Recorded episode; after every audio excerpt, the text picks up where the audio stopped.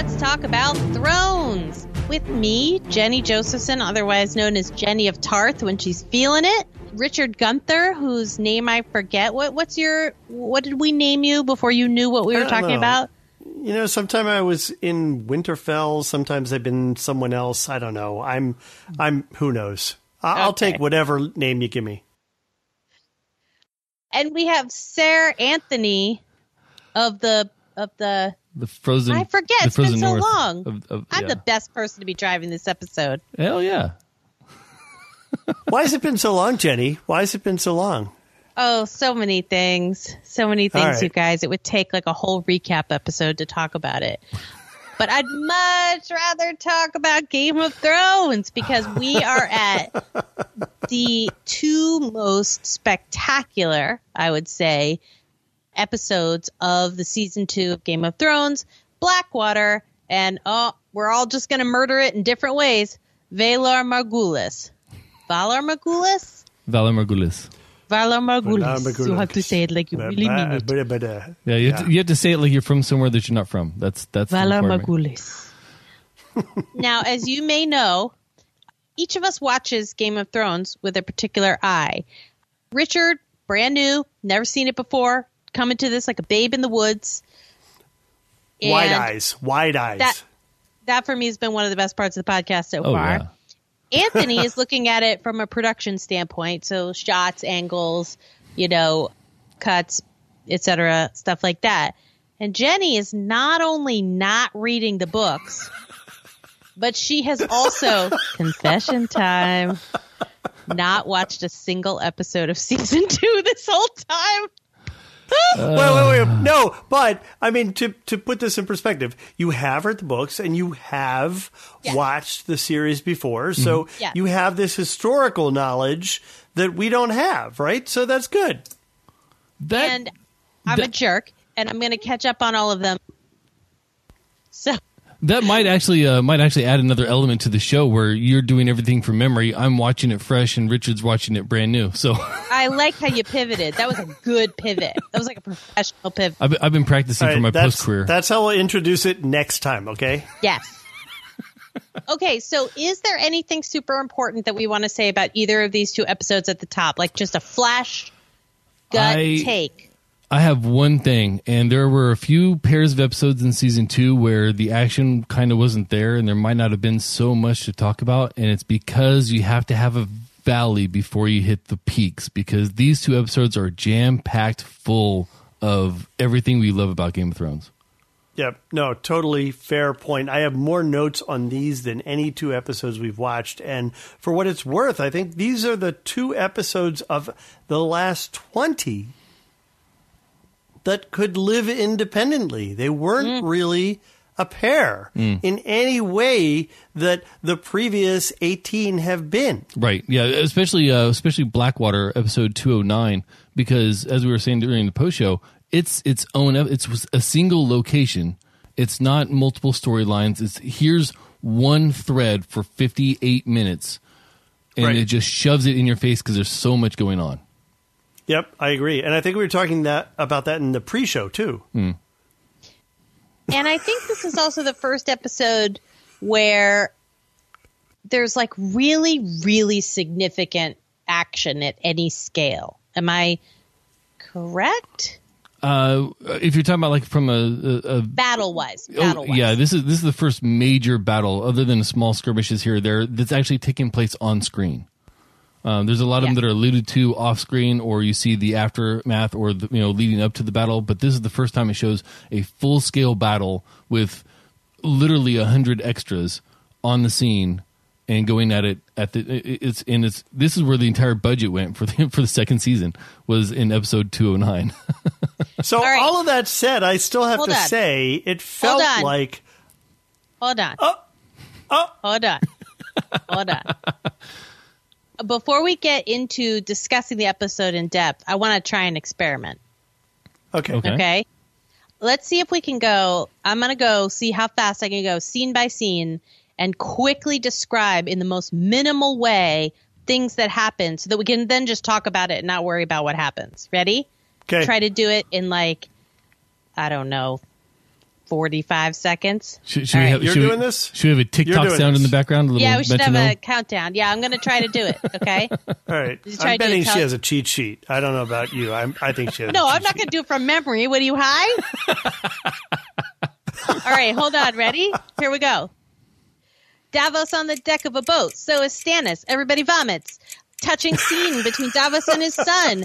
Tyrion and Shae have a moment and they're naked. Grandmaster Pycelle talks to Cersei. Everyone's sort of gearing up for the battle. They're all freaking out. Oh, a bunch of Lannisters singing a song called The Rains of Castamere. I don't know. Will that be important? Uh, big tall Sandor Clegane comes in. It's a whole lot of like pre-battle freaking out. Uh, Varys and Tyrion talk, and it's all like really, you know, uh, like, uh, ah, uh, help me out. Go, high, Anthony. high tension. High tension, high tension intrigue, spying. They're talking about Melisandre and all of her super skills. Bells are ringing, boats are coming. Then the Iron Throne is there. Oh God, I'm not going to be able to do this. Everybody is still talking about a battle that hasn't happened yet, and then Joff. Then there's like almost a battle, and they're on like the line. It's that moment of silence before a battle happens, and then things really get crazy and there's like a crazy Urs battle with a lot of green fire and uh at the end Tyrion gets knocked out. How'd I do? Wow. Wow. Um, Not- okay, not bad. More than 45, but Yes, sure. not, not, not terrible. There were some things that I caught in there that you didn't, but that's kind of the whole point of this discussion, isn't it? yes. So now we can like relax and not worry about what order things go in and stuff. We can just talk about whatever we want. And what's interesting about this is that we can talk about these independently. I mean, Yes. I, I think these stories don't blend together as tightly as others have. So let's go back and let's talk about, you know, we open this whole scene with a fleet of ships filled with clearly sick men who are filling their barrels to the brim with vomit. This is one of those moments where the show doesn't really rely on history too much. You know, it's not a, a historical show, but there are certain flashes of times when you'll be like, "Wow, that's probably just how that was." And so, you're, you know, in my mind, I'm sitting thinking, man, I, can- I can see these these Egyptians, whatever, sailing away on this trireme, and they're all sick to their stomach, and they're landing, and they're trying to fight as soon as they hit the ground, but they were vomiting the entire time they were on the way wherever they were trying to conquer, and it- it's kind of a, a humanity moment almost. I was thinking the same thing, and I wondered, like, do they talk about this in the books? Do they talk about kind of the you know the the perils and the stress of this kind of sea travel? I don't remember that being mentioned over mu- too much in the books because that part of the book really focused on the conversation between um, uh, Davos and his son, and and, and uh, Davos and uh, uh, the, the the the Fire King. um, it really focused just on that prior to the battle. So You know, I think it's the part, the book, they talk about it actually in the book four, which is named Master and Commander on the far side of the world. Um, that was a ship nerd joke. There's no book by George R. R. Martin called Master and Commander. Um, so anyway, uh, yeah, it's like, um, Davos Seaworthy is genuinely like I could throw Stannis out the garbage. Like he is not my fave.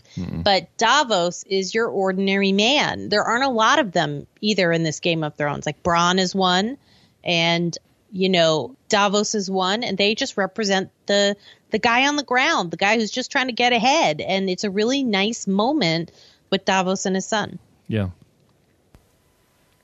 Yeah, and he's being very genuine, and his son is kind of trying to, you know, not cheer but encourage him on that this this is the right thing. You are doing the right thing. You are going to take the seat that you are owed. You are the ruling fleet. What are you worried about? And you know, meanwhile, you kind of have Stannis, who's just like, you know, sailing in on nothing but his ignorance.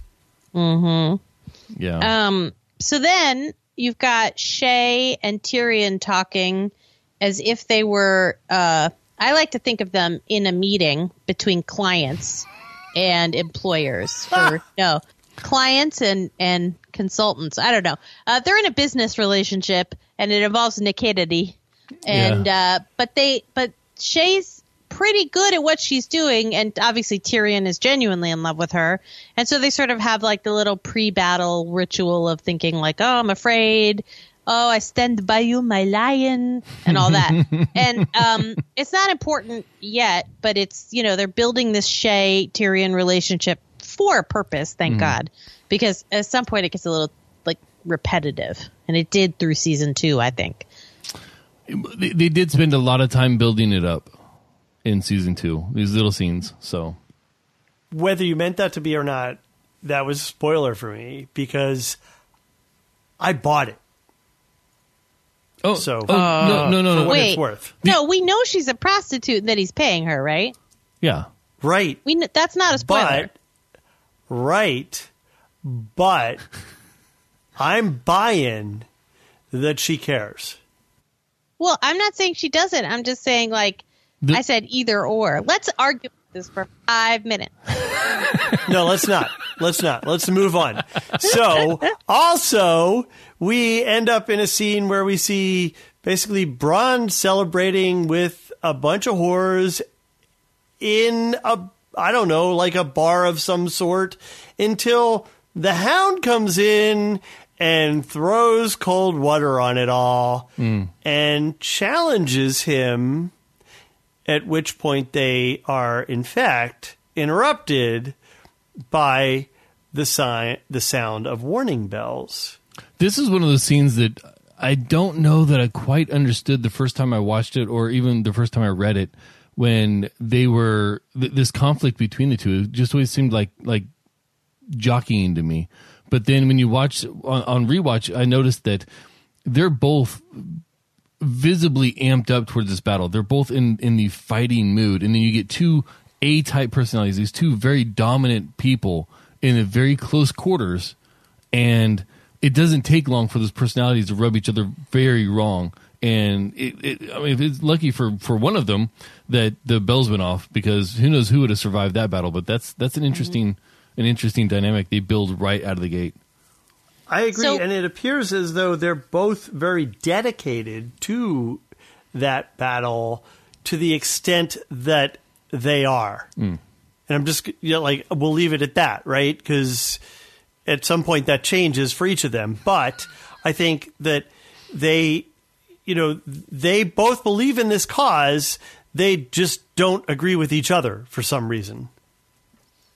Um, one of the things that I really liked also about the Varys and Tyrion part, which comes next, like everybody gets their moment. Like there's such archetypal preparing. Like the the one I always think about the most is actually in Lord of the Rings, the Two Towers, where they're getting ready for the the Battle of Helm's Deep, and to me that is the classic get ready for battle scenes. But these are pretty good too. Like, and the line that I'm going to botch it a little, but the line that Varys and Tyrion say where Varys hates the bells because they ring for dead kings and sieges. Tyrion adds weddings, and Varys says that's exactly what he means. And I'm just going to say that out loud. Not Say anything else. Yeah, it, it, it is. It is. Uh, it's it's sly, but very direct on how he relates all those together. Uh, weddings, death of kings, and battles. Um, yeah, very Yep. very good. Uh, and, and then uh, right after that, we start actually getting into the battle itself. The the you know the ships are, are showing up and they're about ready to hit the shore, and that's when Tyrion. Oh, but wait. Wait, wait, wait, wait! Before we get there, before we get there, there's there's this awesome moment. At least I think this is what happens. There's this awesome moment where Joffrey is in No, a no, no, no, buddy. doesn't what. No, no, no, what? no, no, no. What do you mean? No, no, no. No, no, no, no, no. Going scene by scene.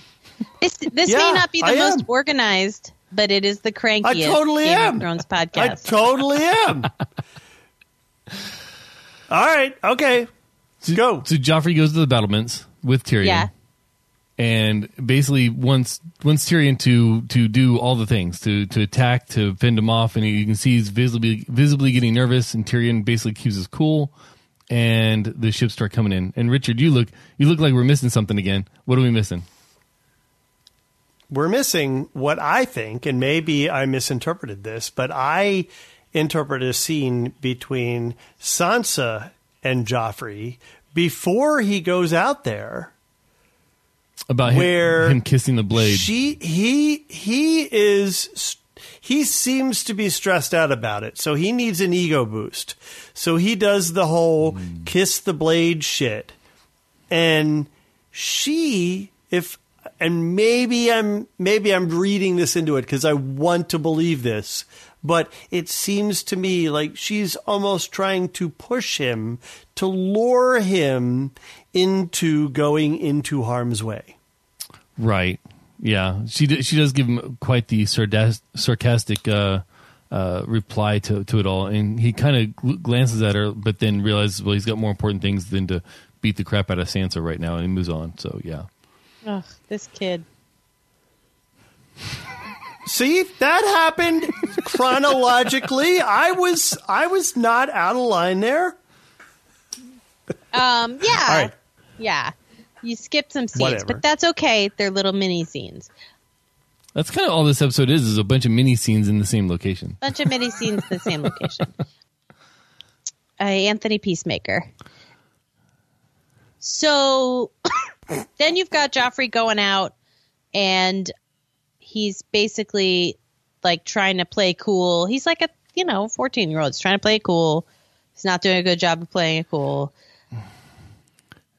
And that's pretty much the gist of that. And then you cut back to Davos, and they're sort of like feeling a little bit weird. Like, why isn't anyone trying to stop us? What's going on? Mm-hmm. And they're feeling like that weird feeling of you're feeling confident, but you shouldn't. You know, you shouldn't feel confident. See, a- again, I'm gonna Yeah. I'm gonna bring up my point that every time Davos says something, he's right. Davos is Yes. never wrong. There's Never. something odd about this. They're just letting us in. Why aren't they attacking us yet? Right, exactly. And what happens? Oh, it was a trap. Um, you know, and that, that little ship that they they send a ship out to the middle and it's, it's leaking out the green stuff, and and that's you know they see that and he knows exactly what it is immediately. How he knew there was no telling, but he knew exactly what it was immediately, right as the arrow flew, and boom, most of the most of the fleet is decimated. oh, This was a hell Beautiful. of a scene. It was a beautiful scene. It was wonderful. There's so many things about this, right? Like Tyrion knew about this all along. He knew this was the plan. He never let Joffrey in on this. He didn't like right? Like this this is like the strategy. Joffrey thinks that they're basically screwed. And he lets him stress about it. He doesn't let him think, "Oh, don't worry about this. We got this handled."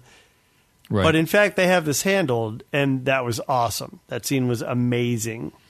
Yeah, um, and then of course the b- battle begins proper, and as right as as soon as it does, uh, Cersei sends for Joffrey because she's huddled in her little sanctum, and when he receives word, instead of standing up and fighting with his men, he finds reasons to go back to mommy.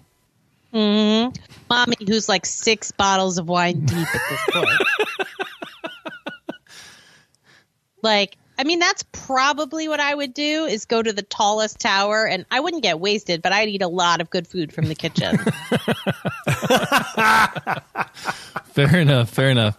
Um, yeah, and, and that I, I think once again, Joffrey shows his character. Every time he's under stress, he shows his character, and it's it, it, on, on rewatching it now. It's almost getting to the point. It's like, man, won't somebody just shut this kid up? You know, and Yeah. it's just it, he gets more and more irritating the more I watch, and then as we get into the next episode, faith. it even happens even more. It's just, man, he's just a little piece of crap. I'm just telling you, I have faith. I have faith that at some point in time, someone will shut him up. I have faith. Anyway, I I feel like we skipped some stuff, right? Mm-hmm. Like Cersei, the whole time she's getting drunk, she's like tormenting Sansa. Mm. Right? She's Yep. they're they're all holed up together.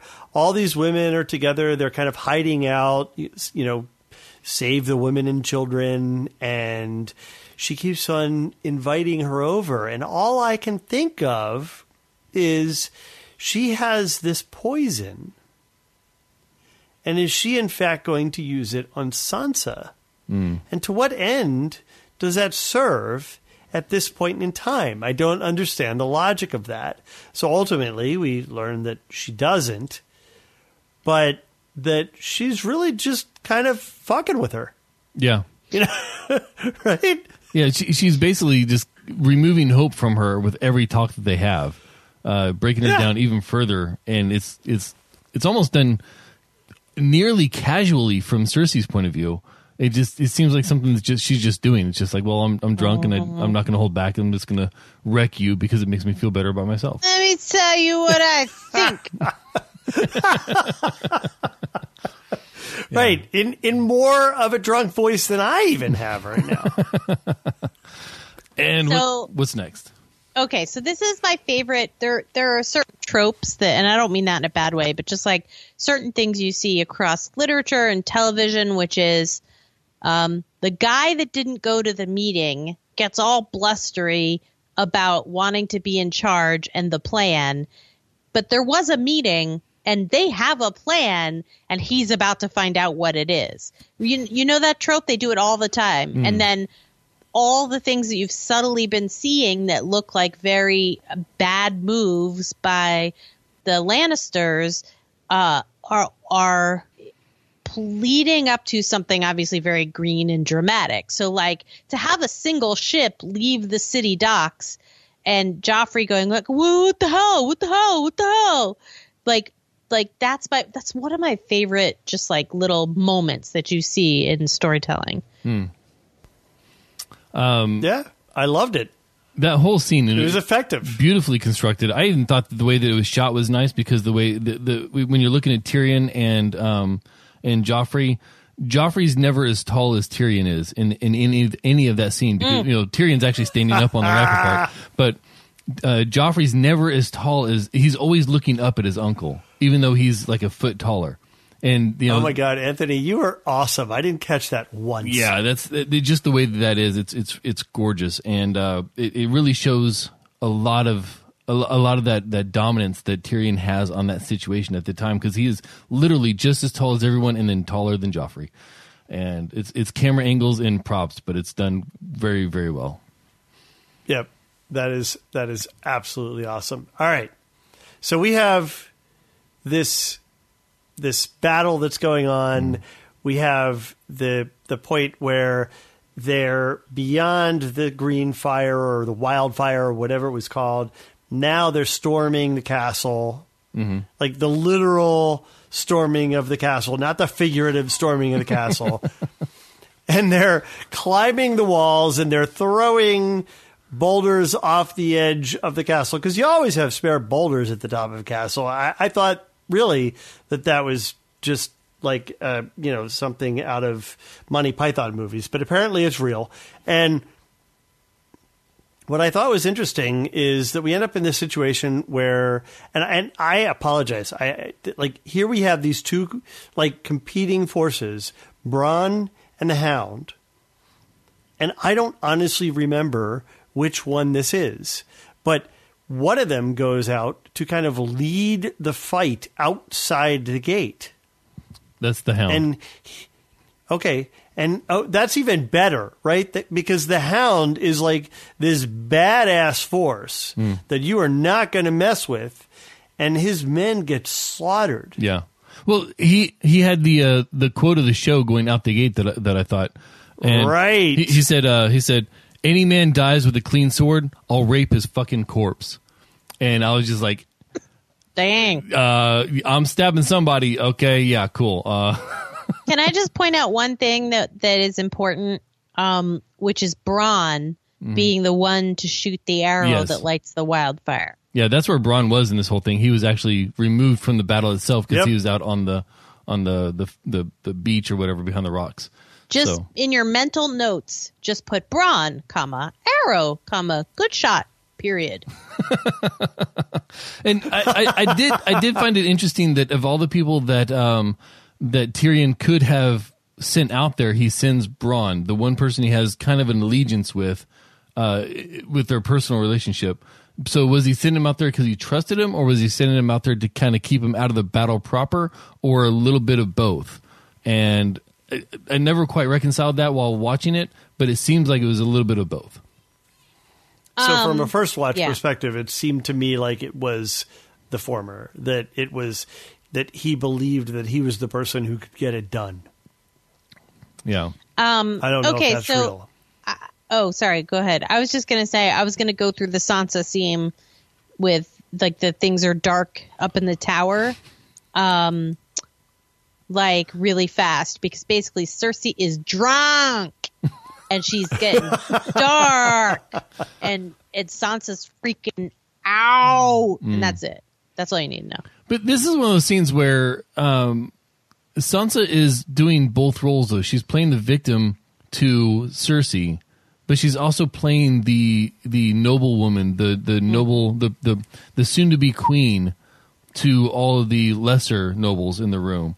She's playing Right. both roles. You know, um, one that she's kind of learned by the fire on how to do, and that's play the victim, and the other one how she's been trained to do by following her mother's lead and things like that, knowing what her role is inherently. Even though Cersei is kind of trying to corrupt that, but sh and that might be part of the reason why Cersei's so pissed off at her this whole time is because she is doing the the, the noble role and, and and attending to the to the lesser nobles. Right, and trying to comfort them in their time of concern and stress. Right, which is something Cersei just has no interest in doing. None at all, because she's only worried about herself and her family. That's Mm. that's it. Yep. All right, I got to get back to the Hound. I got to get back to the Hound because we have this battle. The Hound loses a ton of people, and he just goes off the deep end. He's like, enough of this shit. And he has what I have as my favorite quote of this entire episode because it's so unexpected from him and he spells it out. He doesn't abbreviate it like I will. But F the King's Guard, F the city, F the mm. king. Mm. Uh, so And he walks off. So the hound's made the, the only thing the hound is afraid of is fire. Understandably so. Half its face is melted off his skull. Um, and when he when they start shooting fire arrows down on the uh, on Stannis's troops, and one of the two, one or two, one or two of those come a little too close to him, he bails. He's done. He's it's over. He goes back inside. They you know they order him back out, and he's like, hmm, that's when he delivers that line right there, and he ushers off on his own path. He's now his own man. He's going to do his own thing. I love that. I loved that. I thought that was awesome because he was the henchman. He was basically, you know, the guy that we believed probably had a heart somewhere that was at the beck and call of the asshole on the throne. Right. Um, and I find it interesting where he goes. The first place he goes is to go find Sansa and to try to get her to leave with him. And once again, in my opinion, Sansa makes uh, a, a, a, again the wrong decision. Like she just cannot. She's the opposite of of Davos. She's always wrong. Yeah, how many times is she going to do this? How many times is she going to deny the helping hand? Right. That may may not be, but perhaps she could manipulate it in her favor, but may be in fact genuinely trying to help her. Yeah, and this again shows an interesting side of the Hound, um, because this is a pattern he will repeat. These moments of, well, I'm going to deliver you safely, even at the cost of my own harm. I'm going to deliver you safe, safety, safely for no apparent reason, no really big reason. There's no major reward or anything else. It's just he's going to pick somebody and deliver them to safety, and it, sometimes it doesn't work out very well for him, but it's interesting that he repeats this pattern behavior even though he's such a hard ass on uh, you know public facing Okay. Yep. So this is where the scenes are getting really intense. Uh, Mm-hmm.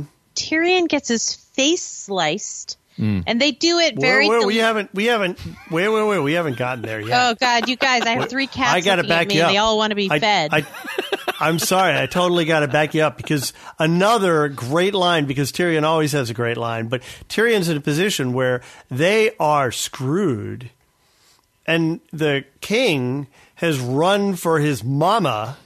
And so what does he have to do? He has to figure out how to rally the troops. Here this half guy has to like come up with a way of getting everybody interested in actually continuing to defend the city. Mm-hmm.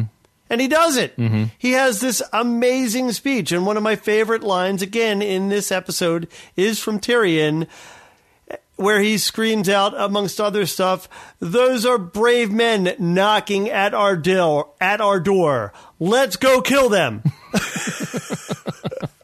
I love that. the, the, that whole battle and Tyrion heading out there, it you can see on his face entirely he doesn't want to do it. It's not. It's a decision he's fighting within himself to do, and this is again an uh, attributable attributable to Peter Dinklage's portrayal of Tyrion. Um, you know, the face acting and this this this uh, emotion that, that he just can't. You, he doesn't have a line to express it, so he uses his body languages in his face, and it portrays this emotion for you. And then he delivers these lines in the speech, and they go out there and they just start fighting back. And there's little uh, strategery to it. They go out a different door and kind of come back behind the the forces that are opposing him, stuff like that. Um, and really, he saves the day. He saves uh, saves that gate from going down and from the from Stannis' troops from just rushing in. But it doesn't quite work out for him because, and this is one of the scenes where I don't think this was shot very well because I didn't catch it the first time I watched it, or the second time I watched it, or the third time I watched it. When Tyrion gets his face sliced, who did it?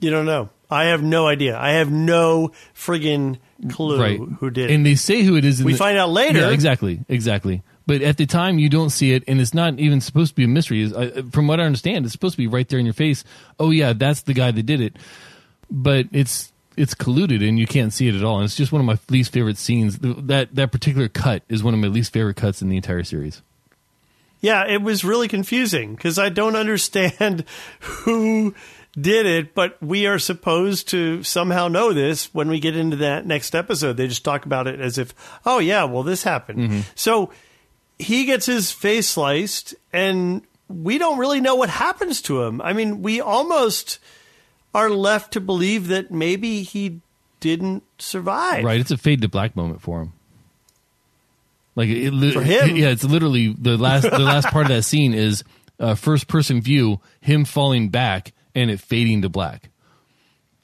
Yep. and then it cuts to to um, it cuts to his dad rushing in with uh, the Tyrells and slaughtering all the, the the Stannis army that's left and finishing off the saving of the day that Tyrion had started.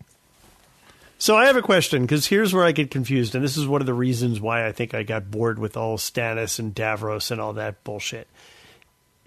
One of them, and I don't really recall who it was, and in some ways I couldn't even tell who it was. Who is actually leading the charge? One of them was up front with the men leading the charge to the castle, and then up onto the castle wall That was Stannis. and he got captured, did he not? he gets pushed back at the very last second and has to leave. Uh, and, and his men actually pull him back so that he doesn't get captured and killed. But that that whole thing, like the whole part about Stannis going up on the different part of the wall and fighting people, and you know slaughtering all of these uh, all these defenders of the city. It that part to me seemed more Monty Python because it seemed like he was going around killing people, but it wasn't having any consequence on anything else that was going on.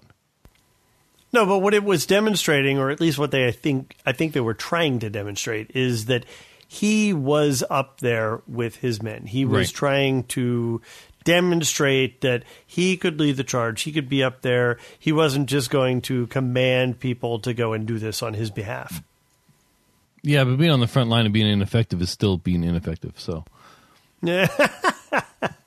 know, Yeah, good point. All right, so basically, you're right. Uh, Tywin basically saves the night, and this happens in a moment that you guys kind of foreshadowed for me just half a second, maybe if that much, from the moment when Cersei was about to poison her child so they wouldn't end up in a capture situation.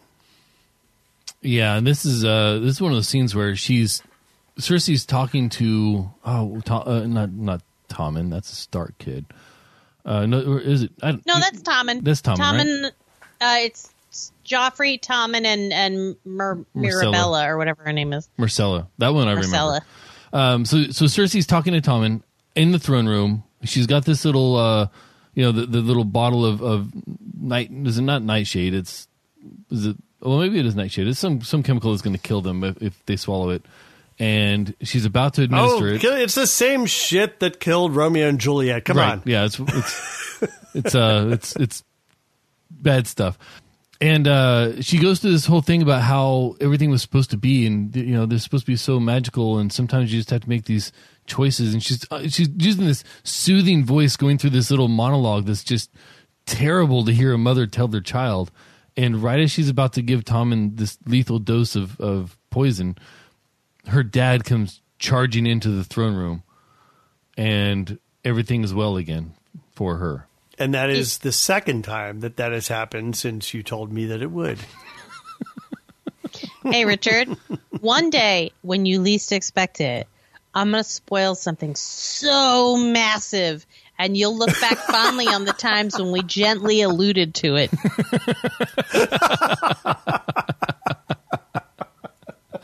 Um, it'll be one of those times when uh, when when you can't really see Arya in her future. All right.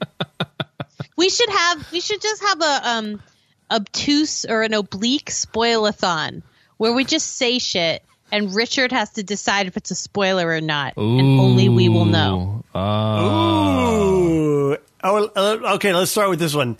Nearly everybody dies at the wedding. Uh, oh, wait. well- well played. that that really that really depends on which wedding you're talking about. Oh. All right. I'm just joking. All right. Sorry, let we've kind of hijacked this episode. Jenny, get us back We? on track. We? Tywin. Tywin. All right, maybe me. Tywin, because I'm so excited. This is awesome. Tywin comes in, he saves the night, and now we're in episode 210. Uh, real quick, one last thing on episode 209. Did you listen? Really? Did you listen to the theme, the song that was playing at the end of the episode? Oh yeah, wasn't it what they were singing in the ba- in the bar or whorehouse or whatever it was? It was. It's called "The Rains Yeah. of Castamere." It's the Lannister family song. It's probably one that you want to keep in your mind, Okay, and that is that. should I get the sheet music or something so I Uh, can memorize? I mean, if you if you're really into it, if you want good to, song. if you want to pick up on how to play it on piccolo, that's cool. it. do they still make sheet music? Is that a thing? I don't know if they still make piccolos. Uh, so episode two ten, Jenny. Okay, hello, welcome to 210 episode season finale of Valar Morghulis Game of Thrones. Um, it this is by the way, this is time travel back to 2012. I just thought I would take a moment to mention that. Um, now we're back to the Game of Thrones is uh, big for the big one location all out hellscape battle and then the final episode of every season is kind of like a whip around um, in which they just are Holy like crap! you you you you you you you so Right, like people I forgot about. yeah the, pe- the people you didn't realize you were missing in the previous episode are now all Right. very important. yes we've had the big ass battle and really that episode was super important that the game of thrones guys proved they could do a multi-stage battle like that that was for tv that was huge and it, it really definitely um, made up for the end of season one's non-battle Right. um so It was huge, but I have to tell you something. I have to I have to confess something.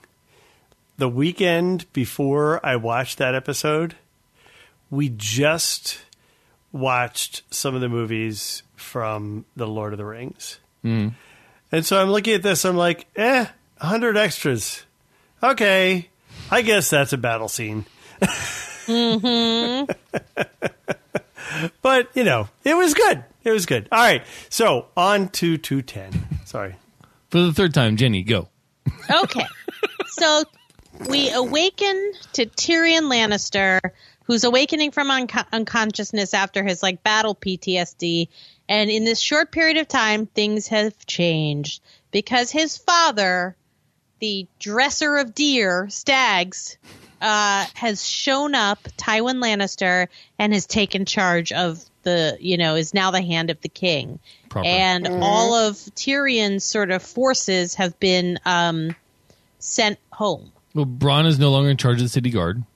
Uh, Tyrion is no longer hand of the king, and he's no longer in the hand of the king's chambers. He's now in in, in his own separate room in basically the slums of the of the palace. Um, and everything else is kind of topsy turvy because he no longer has any power because he's not hand of the king anymore. He's just Um, Tyrion Lannister. Yeah, and also Tywin basically takes credit for the entire Battle of the Blackwater, which is like that's nice. And so Tyrion is written out of the narrative, Yeah. which is like great. Well, officially, perhaps, but people know. People know. Yeah. People remember. And then some of the skullduggery about who's in whose armor from the last episode is revealed. And Lord Petyr Baelish, who's always behind the scenes doing something, it turns out he made an alliance between the House of Lannister and the House of Tyrell. And you haven't heard much about the House of Tyrell other than they have a very beautiful um, uh, son who used to be uh, with Renly Baratheon, but now they've switched alliances, and uh, everybody's happy about that. And Baelish gets um, title and land and applause and blah blah blah blah blah. So And laughter. and laughter. He he knows a moment. He knows how to do a moment, and uh, so But the best part of that scene is what happens right after that. yeah, And that's when Sir Loras is given. Uh, uh, King Joffrey is asked, asked Sir Loras, you know, you came to our aid. Is there anything that I can do for you? And he says, yes, marry my sister. There's a kerfuffle about, oh, well, Joffrey is already betrothed to Sansa. The small council and Pycelle come along and say, no, that's, that you're good, you're good, you're good. So then he promises himself to uh, Natalie Dormer. I mean, um, uh, uh, the the lady uh, Margaery, and um, everybody applauds. And Sansa walks away. She's grinning because she thinks she's free from Joffrey. And of course, Creeper McCreeperson himself, Littlefinger, comes up behind her and reminds her of her place in the city. And again, offers to help her get away. And again, she chooses poorly. Nope, my home is here. Nope. no. No, it's really not. And he says, again, I wrote this line down look around you. We're all liars here. We're all better than you. Yeah, yeah. We're all we're all liars an here, and we're all line. better than you. Um, so so now even What an awesome line. even the even the, the creeper McCreeperston that's trying to get in her pants is putting her down. So she's just not in a good place at all in any way, shape, or form at this point. Yeah, this, this opening sequence was kind of amazing. Like, there's so much happened in a what three to five minute span. It was unbelievable. Right. We had, uh, uh, I put in my notes three lines. Tywin becomes the hand. Littlefinger gets a castle.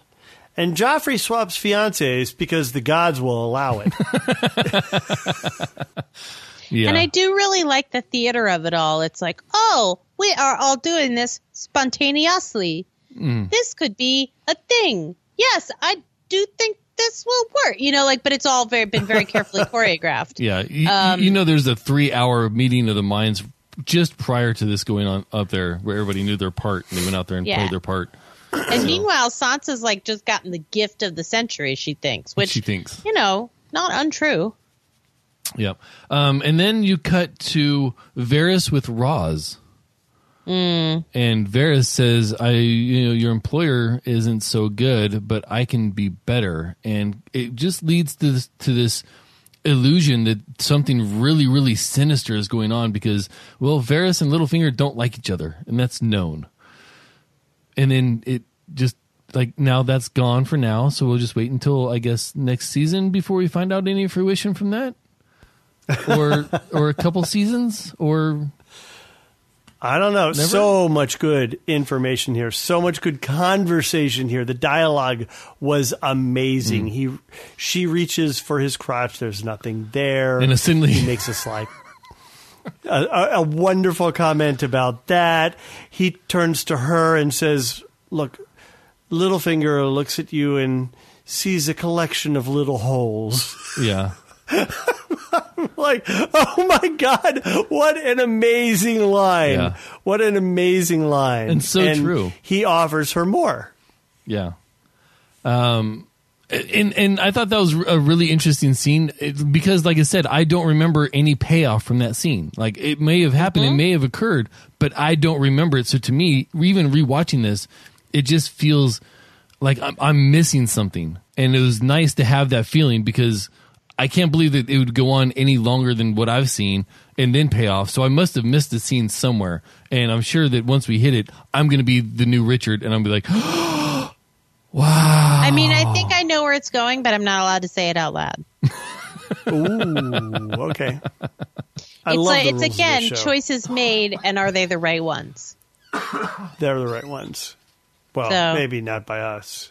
Um, all right, so then we get to essentially the greatest unrequited love story in Game of Thrones history: Brienne and Jaime Lannister. Uh, and, and this is another amazing scene because he's try, still trying to put her down the entire time. She's not succumbing to it, but you can tell she's starting to get a little agitated. She's it's it's annoying to her, and then they're faced with, um, faced with the thugs basically these Stark thugs that are like, well, we want we we we recognize that's Jaime Lannister, give him to us, and she's like, mm, no, and she finally shows Jaime what she's worth. Is what it comes down to. Yeah. This was Yeah. this was an amazing scene. So, all because she didn't want the uh, the ladies to hang for having laid with lions, as it was said. Mm-hmm. Uh, so all I need to say about Robb Stark is he's a dum dum. You- mm? On he's the just nose. a dum dum. Yep. Like, uh, And we didn't is- even get to the, the dumb part. He's just having the conversation with his mother, right? Yeah. He's just like, no, I want to, but I love this woman. I Yeah, really want to be call with her. Game And- of Love. yeah. called Game of Thrones. Dum dum. Yeah. This is. it's just. That's all you need to say about this scene, really. Even the first time I watched this scene, I was like, "This everything about Robb from this point on is cringeworthy. Everything, every scene he's in, and just like, I can't believe you're doing that." So again, I have to give my first viewer's perspective. From the first viewer's perspective, he's learned from his father, even though this is not what his father wanted him to do. His father always did the right thing. And I think he believes that he is doing the right thing. Hmm. It's not necessarily the right thing, but I think he believes that by following his heart, he is doing the right thing. Which, by the way, was never something that Ned taught him. like th- this is, he he believes he's doing the right thing, but this is not like you know he didn't have a talk with with Ned sometime where they were like, oh yeah, if you ever want to fall in love, just go ahead and fall in love. Don't worry about all the other stuff going on. Well, I mean, you know, frankly, we missed the whole growing up of Robb and all of that. But I mean, I might argue that, you know, we saw Ned be loyal and doing what he thought was right and all of that time and time and time again until it was his undoing. I'm just, that's all I'm saying. Yeah. Um. So then we've got a scene, little dark scene with the defeated Baratheons, Stannis, and then you've got Melisandre, and it gets like a little choky choky, which I'm never a fan of. But interesting that he's choking her neck where that um piece of jewelry is. Right. And then, you know, i it's basically just like, that didn't work, but it will work. That didn't work, but it will work. That's what happened there. And this is the first time that she does the whole gaze into the fire. Do you see what I see? No, I see fire. Look again. Oh, I still see fire. Look again. Oh, there I see something. It kind of illu- this whole fire illusion thing that they start leading into that, frankly, got got a bit annoying to me by the end. One thing that's important, or is not, I don't know, uh, is when she says, you know, that the battle will last for years, thousands will die at Stannis' command. He will betray his men, his family, and everything he once held dear, but that it will be worth it. And uh, you know, I don't know. It's a good line.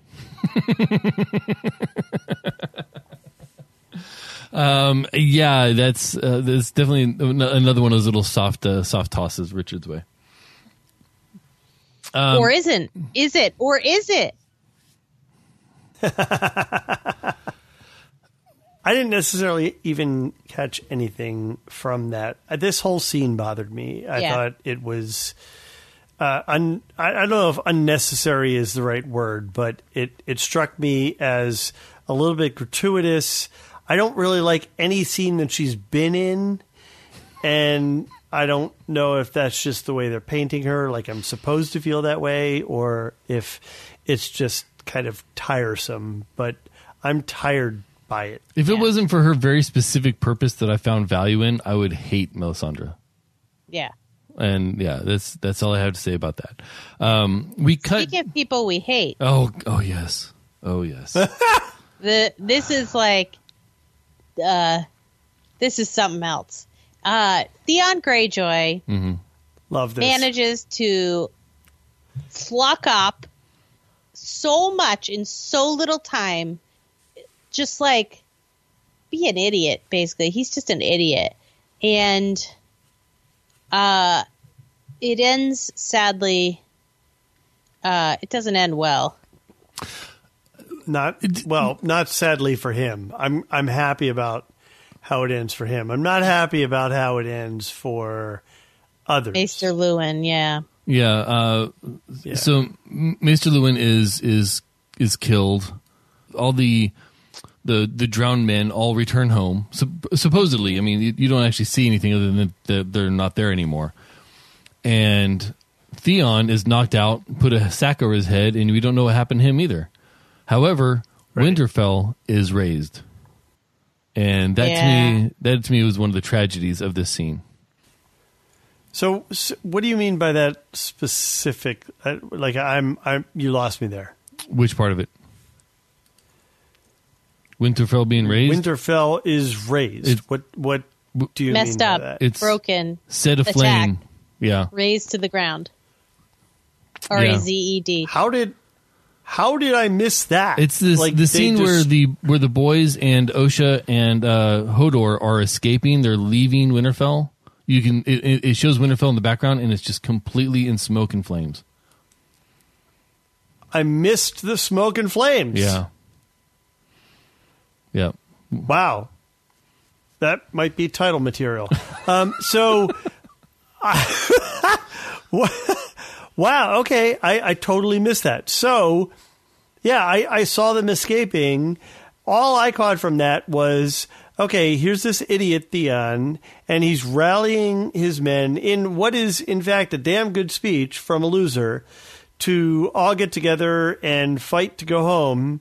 And they knock him out and decide to go home. Right. Which is just one of the But- great sort of like tragic comedic beats of this episode. yep. And, and it was great Yep, because yep, yep. because the guy that knocks him out, the second second in command, is like they're like, man, I, I didn't know who'd ever shut up, and the second in command's like, I don't know, it's a good speech.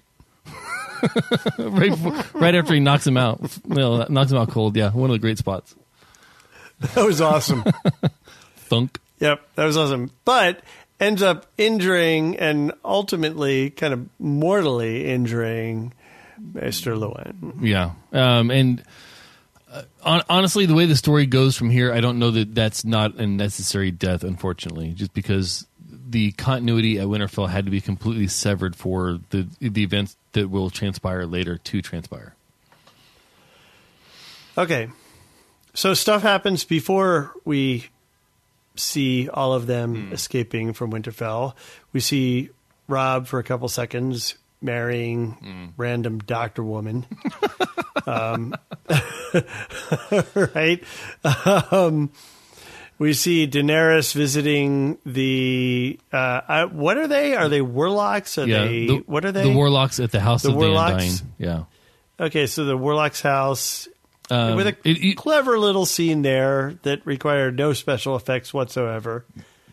Uh, don't forget the scene with um, uh, Tyrion or um, excuse me, Tyrion and Varys speak while Tyrion's in, uh, laying laying down. and Shae comes in after Varys basically says we're still friends, but we can't communicate anymore because of the way the power powers have shifted. And then he leaves, and in his place is Shae, and Shae basically unwraps his face, and they reaffirm that they're still in this relationship. Shae tries to get him to leave, and he says, "No, this is where I belong." So tragically, as this story has been going for a while now, they all make the wrong choice and they stay there. So, I, I, and and yes, I get that, but a couple things that caught me just from a story perspective, and they're maybe they're short term, maybe they're not. I don't know. In my opinion, you know, I have not trusted Varys. Varys is living. I thought Varys was defending himself beyond anything else, and I think this is where he shows that in addition to sticking up for himself, he understands what's right for the realm, and he is in fact trying to do the right thing for the realm. And he says as much to Tyrion when he tells him, We know what you did. We know that you made this possible. Hmm. So, you know, I won't forget that. And then the follow on to that is when Shae, who comes and says, you know, take off your your mat or you know your your uh, bandages and let me see you. And he says you know i need to stay here. And she wants him to leave. And he expects her to just go on her way and she says no you stupid you forgot i'm i told you i'm i'm here i'm yours you're mine and literally reduces tyrion to tears mm. and I wonder how often we see that. I think that's kind of an amazing moment. Yeah. yeah. Okay, well, so that didn't sound terribly sincere. I'll pretend that uh, No, that wasn't I a spoiler actually of look. any I have a very strong theory about all this. Um, that I think you can do two things at once. Uh, be under I think you contract can and fall in love at the two same time. things at once. I think you can feel two Pretty things at once. woman. Yeah. So in that moment, I think that's Okay. genuine. I, this is this is one of those moments, Richard, that I need you to put a pin in because when we get to a part of the story later on, we will look back at this and I'll tell you my theory on exactly what happened here. Yeah, you're gonna be like, remember when I said? Exactly, uh, I, I- and and it's a very specific thing that I can't I can't figure out a way to allude to without Yeah. without you know delivering the goods. So we'll But just it move has on. it has to do with putting a pin in it, I guess. Ouch. Joke Okay, all humor, right. Richard. Take Joke that. humor. Uh, joke humor. Okay, one more thing happened that- that- before we run up against. Jenny, uh, Jenny. That joke was whoa. shitty. That joke was shitty. Oh, all right. Come on. This is like now you're in like inside baseball stuff. All right. So that was a that was a One more thing. That one was a triple. happened. Ari Oh, I'm, I'm almost with choked on my laughter. Oh man. Jaqen H'ghar. I don't know if I pronounced that right. I'm just going to continue on with this story. And he gives her this coin hmm. where he says, you know, come with me, come with me. And she's like, no, I can't. I got to find my family. And even my sister. Yeah, even my sister. and, and I, so I'm going to go do that. And he says, all right, well, here, if you ever need anything, here's a coin. And it's essentially, for all intents and purposes, his calling card. And he says, Give this to somebody from where I'm from and tell them this name, the name that we can't pronounce, Valar Maka, whatever. whatever. Morghulis. And yeah. Hola, Morghulis. And uh, she says, Okay, what is that again? And they go through that dance. And he turns around after talking about, you know, I need to leave with a new face. And he shows literally a new face. Pretty Kind of dope. cool, kind of creepy. Yep. Yeah, and uh, all of, all that I'm going to say about my theory on this until we until we get to a different place in the story is that uh, her sword master, her her dancing teacher, uh, and Valar Morghulis guy that we can't pronounce the name of are both From the same are both place. from the same place. Roughly. Right? They're both because he was the best sword in Braavos, mm-hmm. and Jaqen H'ghar is from Braavos. Mm. So I'm not saying they're related, but I theorize they might be. That's all I'm gonna. That's how, mm. that's how far I'm gonna go with that one.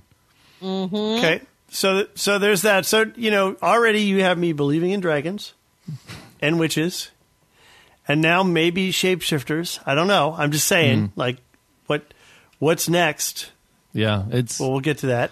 Um, that that, in that this is episode. that is one of my favorite scenes because it's it's it leads into so many things, and it, it, once again, it's somebody making a choice that has amazing consequences. That Oh yeah! Wow! Yeah! Jenny Jenny just cut up to the episode uh, because imagine Wow. imagine for a moment, Jenny, if she had just said yes, I'm leaving meat pie. So and, you're and saying Gendry." she should have gone. You know, well, it, would, it just would have changed the story. Like there would no be no three, third season. Like the third season is all about how things transpire after that moment. But if she had just followed Jakin Hakar, Hakin, wh- wh- whatever Valar Morghulis guy, if she'd followed him, it would have changed season three completely. Mm-hmm. And the, therefore, the second book, like the entirety of the second book, would have been different. Interesting. So- uh, I'm also amused by the fact that you're now deferring to his more complicated pronounce, pronunciation of a new name instead of the first one that really wasn't that hard to pronounce. anyway, so we are back to Daenerys after all of this, right? We we we got we saw. Can you believe Osha how and much they fit in an episode? By the way, holy cow! Right. I know. I could not believe it. I have more notes on this particular episode than anything else. We're back to Daenerys, and I'm like, oh, right, Daenerys. Yeah. She's a third of the story. and we're Remember just her? Yeah, exactly. um, and she is well, she's cleaning up Qarth. Uh, essentially, is what it comes down to. Burning down the cars. Watch out! Sorry.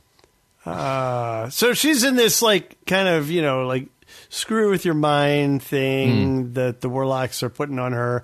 And she thinks, maybe it's true, maybe it's not. She's walking in a decimated throne room, overcome with a, with snow and everything else. And I love that shot. But she hears.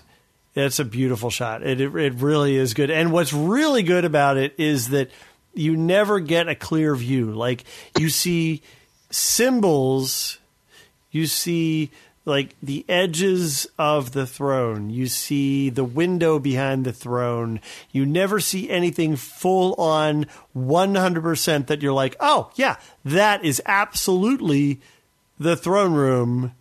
You just see pieces of it and you're like, "Wait, is that?" And it is. Yeah. And that's one of the reasons why it's so awesome. Yet she still hears these dragons screeching in the back of her mind. So she keeps on following that and finds Drogon, Drogo. good old Drogo What? Yeah. with the ba- with the baby. Whoa. A weird looking baby. I'm just saying. That was a weird looking. Like, usually be- babies are so cute. Not this one. I, I would argue that point, but yeah, this is uh th- this is essentially. um, I think I think almost all babies look like pissed off Larry Flynts. Um, yeah. the uh th- this is a period of the war- the warlocks are testing Daenerys to see if she's see where her her true dreams are where where her real hopes lie and then Yep. giving her the dragons and basically saying oh by the way uh, they're stronger when they're with you or we're stronger now that they're alive and we're now going to trap you here so thank you And she knows that it's a trap. yeah she recognizes I'm immediately that it that- is Yeah, I'm, I'm convinced that she realizes that Drogo is not real. She realizes the throne room is not real. And she goes to dragons and she recognizes them and she knows that they're real and she knows that she has a connection with them yep and ultimately commands them to destroy the warlock. Now, Jenny, I want I want you to give me Yes. on a percentage scale. Mm-hmm. How closely does this scene match the books? I don't remember. Remember, I'm bad at homework. It's Wait, wait, wait. That's your job. Uh, that that's what you're No, no, supposed no. to bring I into this changed my job to be the one who doesn't also watch the episodes. I was very clear about that at the beginning. I'll, I'll, I'll give you a little spoiler. Once she enters the uh, the House of the Undying, zero The House of the Undying. I've Yes. been waiting all of this season to say that. zero percent matches with the books until she leaves. Like none of it. It's not similar at all. Really? At all. They completely redid the whole thing. wow. Yeah. And I don't remember how the original went because I've seen the TV version twice now since I've last read it, but I do remember it's completely different. So It'd be really interesting if we could compare like what the story in the novels were to the story that we had in the the the uh, series. Man, that that would be a really cool discussion. Don't you think that would be cool someday? Let's let's let's let's put a pin in that and talk about that next time.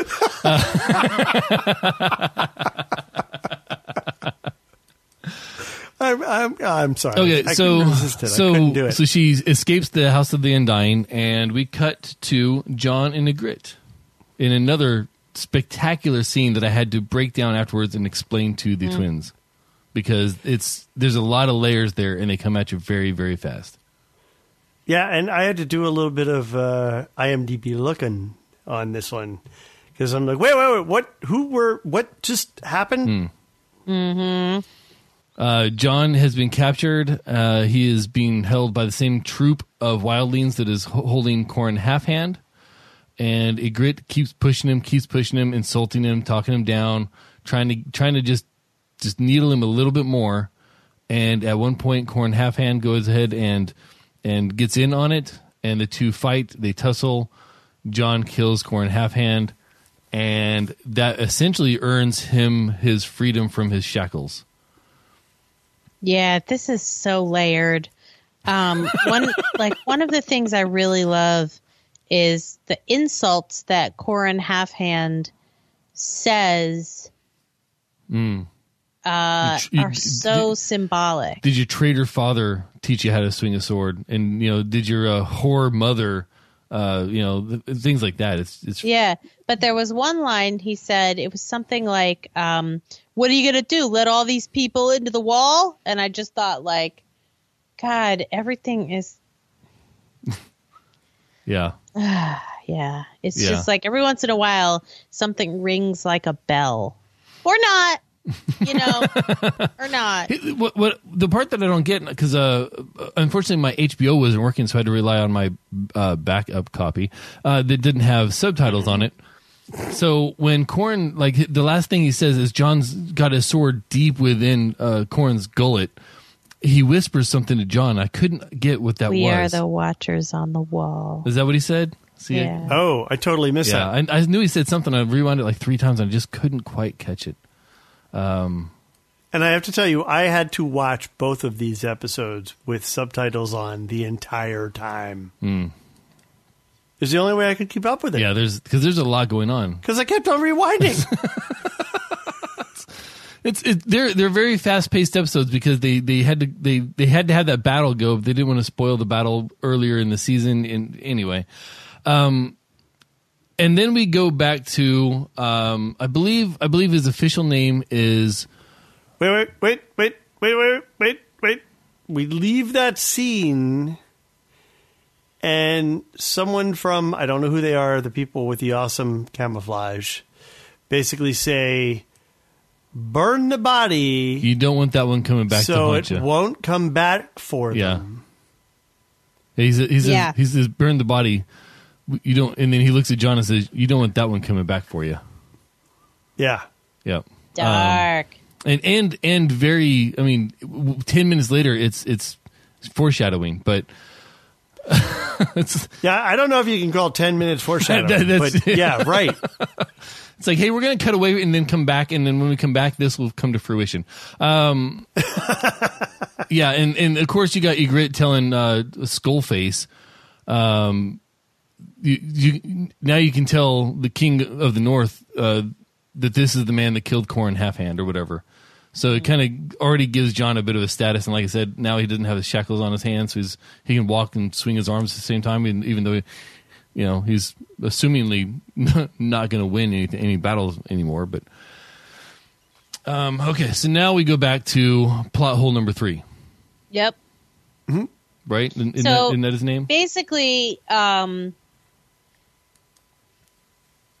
Daenerys comes back to the people who betrayed her Hmm.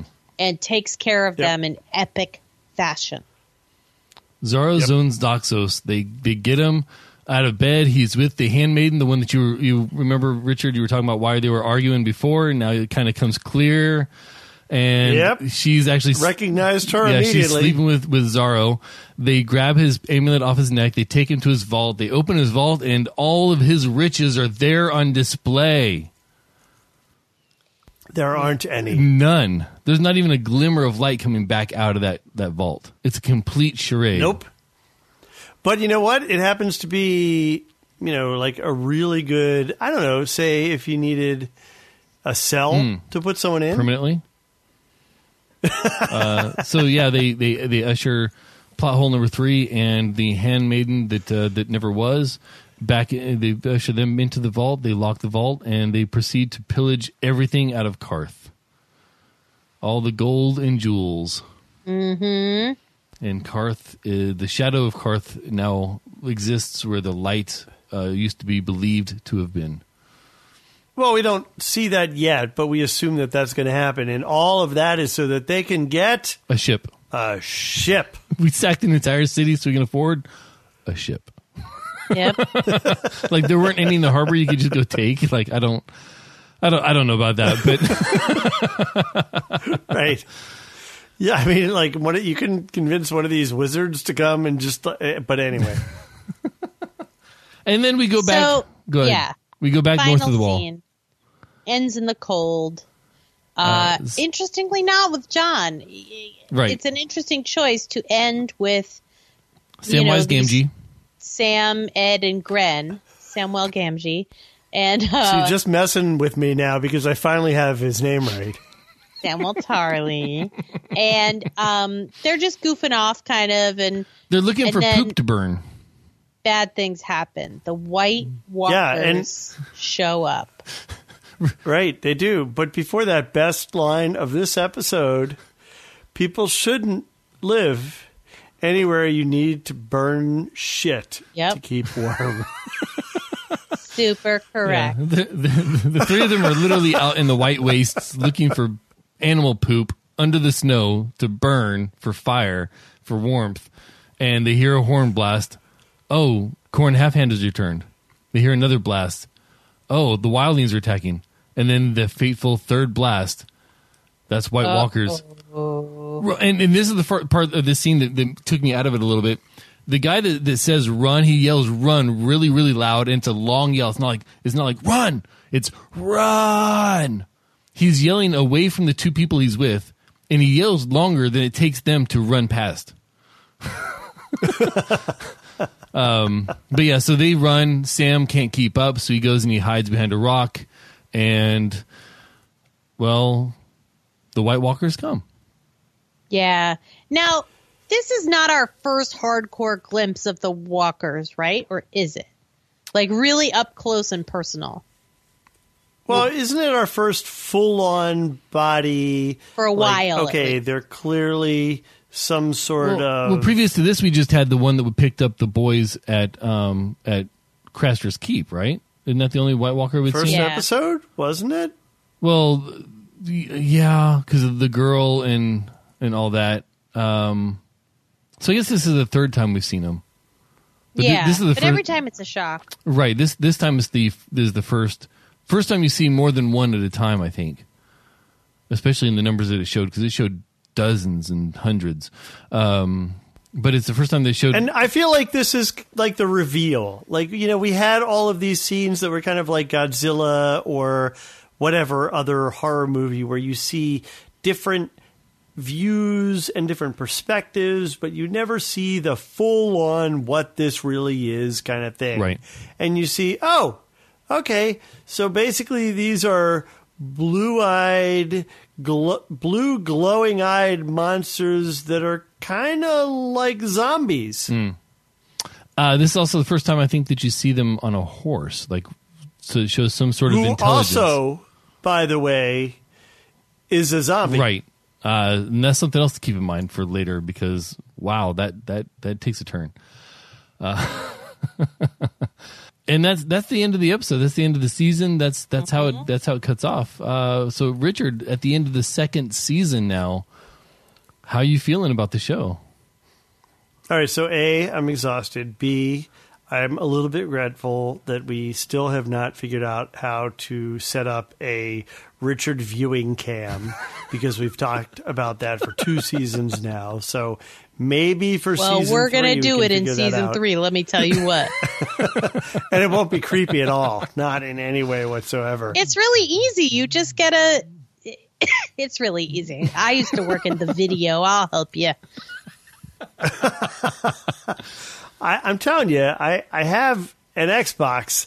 I know that it is capable of doing this. We just need to enable it. Anyway, so yeah, uh, this I uh, this episode, the, these last two episodes, I think were probably of everything that I've seen the most action packed, the most full of stuff that's been going on. We had the like you know the big payoff episodes in the middle of the first season. We had the end of the first season where kind of you know Ned gets his unfortunate due and all of the fallout from that. And then season two was just a whole lot of plotting and and planning until we got to the big moment, the big battle, because it was all about you know I honestly felt like a lot of this reminded me of the days of and I'm I don't mean to get political here, but the days of George W. Bush saying, Saddam, we're going to come and get you. We're going to get you. We are going to come and get you. You just watch. We're going to come and get. Well, come on, right? Just go get them, hmm. right? Like let's just let's just do this. And I feel like that's what episode nine and ten in the season really were. Episode nine was that, and 10's the fallout. And there's so much that happened. Mm-hmm. We moved substantially from where we were at the beginning of the season to the end of the season, and most of it happened in the last three episodes. Yeah, it was a stalling season. As someone who has not watched it again, I will tell you the reason why I haven't watched it is I kept wanting to and and pulling them up and then reading the descriptions and I would just be like, You're like, ugh. ugh, again. So I just gave myself permission as someone who has already watched it to skip it, but I um I'm definitely going back and watching the last two episodes because they're just ballsy and awesome. Yeah, uh, and unfortunately, if, if you Yep. didn't like the middle of the second season, the third season is going to seem to drag a little bit too, because there's a couple big peaks, but for for the most part, it's really a lot of world building and a lot of placing the pieces and uh, character development, which I mean isn't a bad thing because some of the character No. development stuff, Yeah. especially, is re- really pays off. Really is awesome. But there are going to be times uh, we're going to be doing you know the double season where it's like, well, these are two episodes. I'm let's just go ahead and make it three episodes because we need some kind of action somewhere in here. Yeah, but we Um, have to do them faster because we've been talking for as long as Daenerys Targaryen was in that tower. Oh man, I yeah. I mean, I'm I'm good with that. I mean, the one thing that I will say, it, like, I just don't want it to get like crazy, crazy slow. This season, at least, moved on enough that I felt like I could keep up with it. Whereas, eh, you know, as a comparison, Walking Dead season two lost me. Like, I never went back to it. I had no interest in ever going Yeah. back, and this kept me engaged at least. Well, that decision is proven correct. so, one final thought from each of us. Anthony, go. I'm I'm Great. I'm- Thanks. Richard. No, I'm just kidding. I'm I'm, I'm, glad this season is I'm glad this season is over because it feels like the game is officially begun now. Like the, Yes. the preliminary rounds are over and now we can actually start moving the big pieces. when you blow people up with wildfire, you the game is on. Yeah. All right, my takeaway from uh, again having not watched it is that the only thing I regret is like I wish, God, I wish there was a way that you could resort TV shows without having to edit it yourself illegally into their into their episode their character like things and watch all the character stuff at once because then I would definitely I think it'd be more interesting. Like I would love to see all of Ygritte and Jon, right? Uh, I would love to see that, just all their that developing. I would love to see, you know, all of Bronn and Tyrion and the intrigue. But I, I, I don't know. It's a lot. I just want to like see bits all in a row. I guess is what I'm saying. That's a weird thing to want. It's a, it's a whole lot of Robb to get to that point. Yeah, that's I think what I was saying. Thank you. Okay, Richard. Well, I was going to say it's a shame that this show is as popular as it is because that sort of thing is exactly what YouTube is good for. And for shows that don't have the notoriety that this does, you can find exactly that kind of stuff on YouTube. But you're not going to find it for something this high profile because it'll be taken down in a moment. You can guarantee that the folks behind HBO are not going to let that happen. Anyway, my thoughts on this season are Tyrion rocks. Tyrion is the man. Long live Tyrion. Yeah. Amen. All right. So, real quick, round the horn, where can people find you uh, when you're not thronesing? Uh, you can find me at Ritual Misery, ritualmisery.com. We stream live every Thursday night at 7 p.m. Pacific on twitch.tv slash ritual misery and diamondclub.tv. You can find me on Twitter at Richard Gunther, and I host Home On, a show about smart home technology for DIY types, and that is available on all of the usual podcast places. Just look for my name on, you know, iTunes, whatever. You guys, I'm just a bum. I don't do anything. Uh, that's not true. that is so not true. Uh, my I'm, I'm at Jenny J23, J E N N I E J 23 on Twitter. Um, I produce a podcast for the public radio show Marketplace called Make Me Smart, and uh, other interesting things are coming in season three. Dun, dun, dun. Oh wait, wait, wait! One more thing. I have to say, you know, we- when we started this show, I think I talked about. I don't know if it was pre-show or in-show, but I talked about how I was finally caught up on listening to my podcasts. You know what? I'm not caught up on because you guys like gang them all together. Hmm? I am not caught up on Cheers. Oh, thanks for reminding me to you plug guys that. Are talking about Cheers. I, I should say there is a podcast called Let's Talk About Cheers.com. It has its own website now. And what's so great about it this time is that we actually got a guest on whose name is Patrick McCarthy. And he is just like hands down, he's like one degree removed from people who have actually written on Cheers. So it is worth a listen. Let's talk about Cheers.com. Uh, if people would like to give us feedback on this show, they can go to let's talk about thrones at gmail.com and let us know where we got wrong, what episode we should have covered a little bit better, and why you think Robb is worth sticking around and uh, talking about. I'm just kind of cute. Spoiler alert, he's not worth I'm just it. saying. He's not. Not worth it. Are we done talking about thrones for tonight? Yeah, thanks so much for listening. Check us out on iTunes or wherever you get your podcasts. Um, thanks to everybody who listens, and who else should I thank? The creators of Game of Thrones? Thanks, creators of Game of Thrones. Your new show is stupid. Don't screw up Star Wars. Yeah, bum bum bum. All right, good night, everybody.